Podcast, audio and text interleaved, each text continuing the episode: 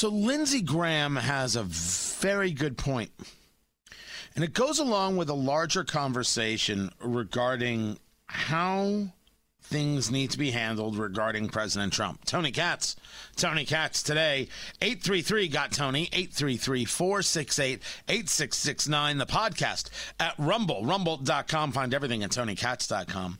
And I know that I, I think I've made some people, uh, I've bothered some people with uh, statements regarding the fact that people can be angry with President Trump.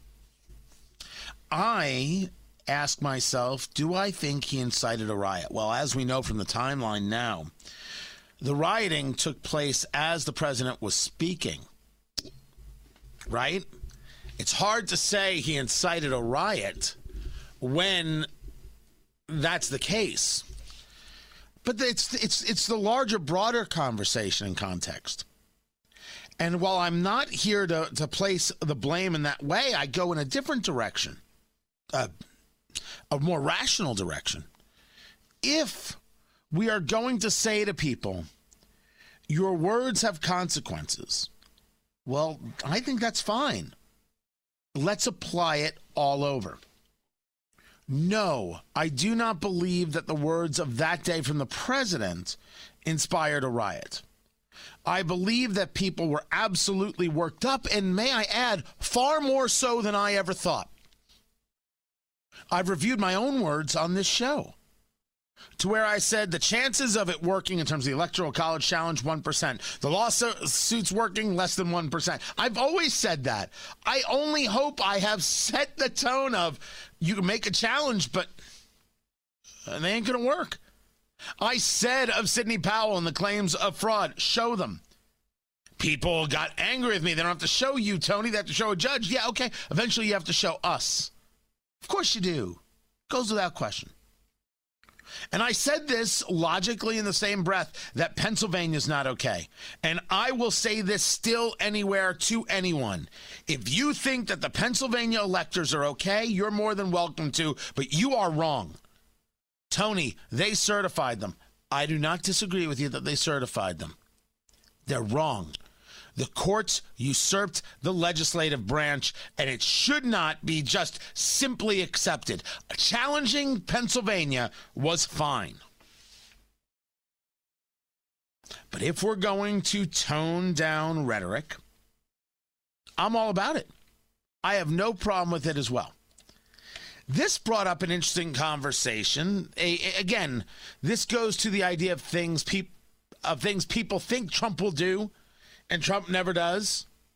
Right? Trump's already moving out. He's not going to attend the inauguration. It's not like it's going to be 1201 on January 20th and Trump's still going to be in the Oval saying, You can't have this. No way. This is my Oval Office. It's a terrible impression. It was the best I can do. It's just not happening. These people said it would happen. The only people who have never accepted an election result in the end are Stacey Abrams and Hillary Clinton. Right? Trump says we need to have a smooth transition. Uh, the difference between those two is those two lost and never got in. He was in and then lost. Oh, I know. Some people are going to say not lost, stolen. I don't make that argument. My argument is much, much different. But I think it is absolutely okay for people to take a look at Georgia and say that was a skew. Look at Michigan, that was a skew. Now keep looking, keep digging. Don't ever stop. Why? What for for these people who tell you that you're crazy? Feel free. I'm not going to stop you. Don't let these people stop you at all and in any way. The, the people who told us for three years, Russia, Russia, Russia, are now going to lecture us? Nah.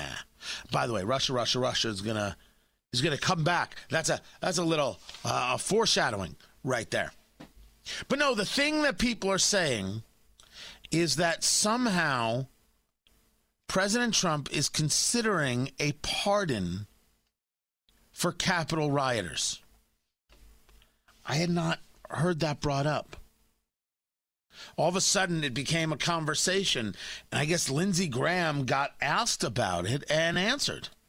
There are a lot of people urging the president to pardon folks who participated in defiling the Capitol, the rioters. I don't care if you went there and spread flowers on the floor. You breached the security of the Capitol. You interrupted a joint session of con- uh, Congress. You tried to intimidate us all. You should be prosecuted to the full extent of, uh, of the law. And to seek a pardon of these people would be wrong. It would be, I think it would destroy President Trump. And uh, I hope we don't go down that road. They chose to He's 100% right. Trump pardons rioters at the Capitol. It's over. Now, this goes along with what I think is a very, very unique theory. Not that I agree with it or that it would it would go down this way or could have gone down this way. It's that it w- it is a thought process that would have offered Democrats and Republicans more options. The impeachment proceeding makes the claim that the president engaged in insurrection against the nation. Completely unprovable in a court of law, but this is about impeachment. This isn't a court of law. Right? They're two very, very different things. So, with that in mind, could you have a situation where you are able to prove it? I don't think to the point of 67 senators, right? What you would need for uh, conviction. But what if you didn't go down the road of the thing that is more difficult?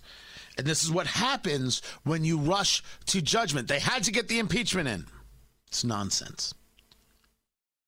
Andy McCarthy, writing over at National Review, and I don't agree with him on everything.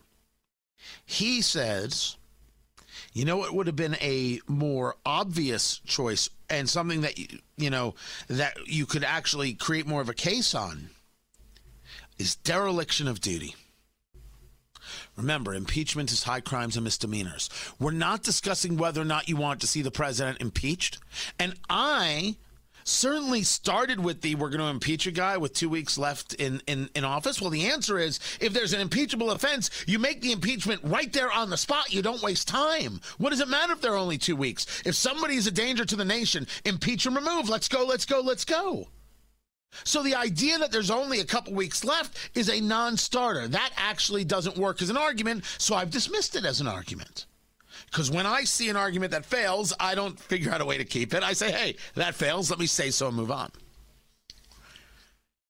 If you see the Capitol being attacked and there is no move from the president to put down the attack, but rather you can show missives, meaning tweets, that talk about people supporting him you can make a very, very clear and clean argument about dereliction of duty.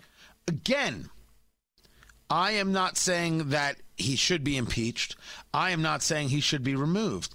I am discussing this from a point that could have gotten more people on board.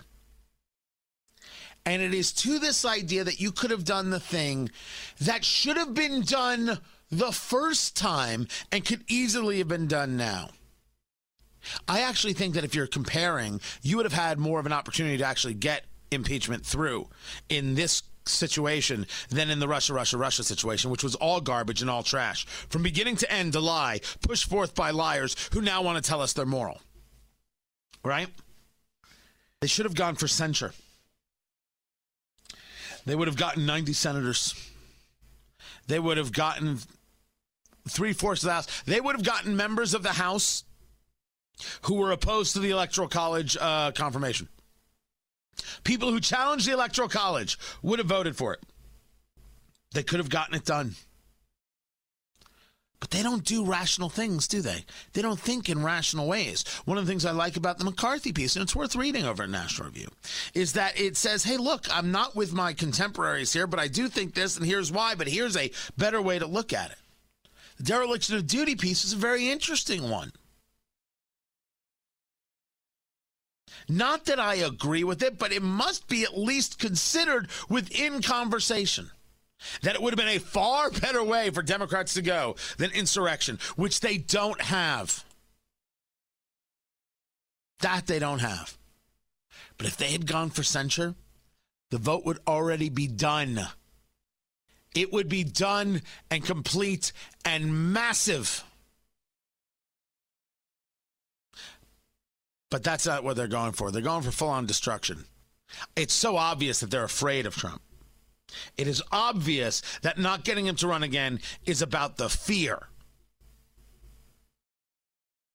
Question is, will other Republicans be able to utilize that or be able to gain uh, that Trump base? And right now, the answer is, hmm, doesn't look like it. But we got a long way to go till then. I'm Tony Katz.